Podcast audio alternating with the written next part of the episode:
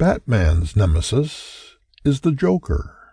Superman's main supervillain is Lex Luthor. Spider Man's thorn in the flesh is the Green Goblin.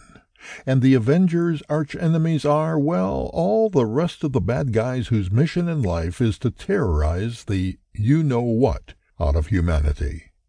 But what about us Christians? Who are our archenemies?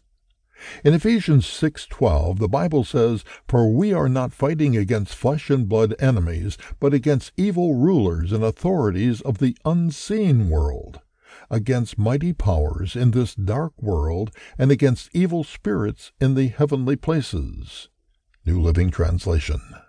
Thus, in this refreshingly hilarious yet surprisingly profound inspirational chapbook, you, my fellow traveler, are the main hero in this entertaining, fictitious, epic fantasy adventure tale about the believer's conflicts with satanic opposition which we sometimes find ourselves in a showdown against as we travel this unpredictable yet unparalleled Christian journey.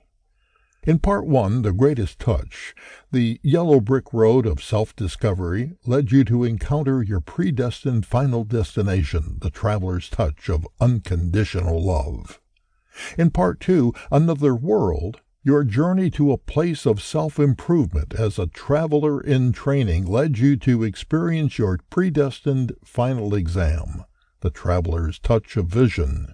And so now I present to you the globally anticipated continuation of the Traveler's Touch Saga, Part 3 Showdown in the Land of Zo. If you like suspenseful action thrillers about good versus evil, then you will definitely enjoy this masterpiece and perhaps even spread the word. Get ready, my fellow Christian traveler, because you are about to encounter and experience a heavenly touch that is predestined to change your life forever. Grab your favorite smoothie, strap on your virtual reality goggles, fasten your seatbelt, experience this awesome showdown vicariously through so and so, and enjoy. Afterwards, go and change the world. Show us what you can do with your special touch from the travelers. Happy travels in Jesus' name.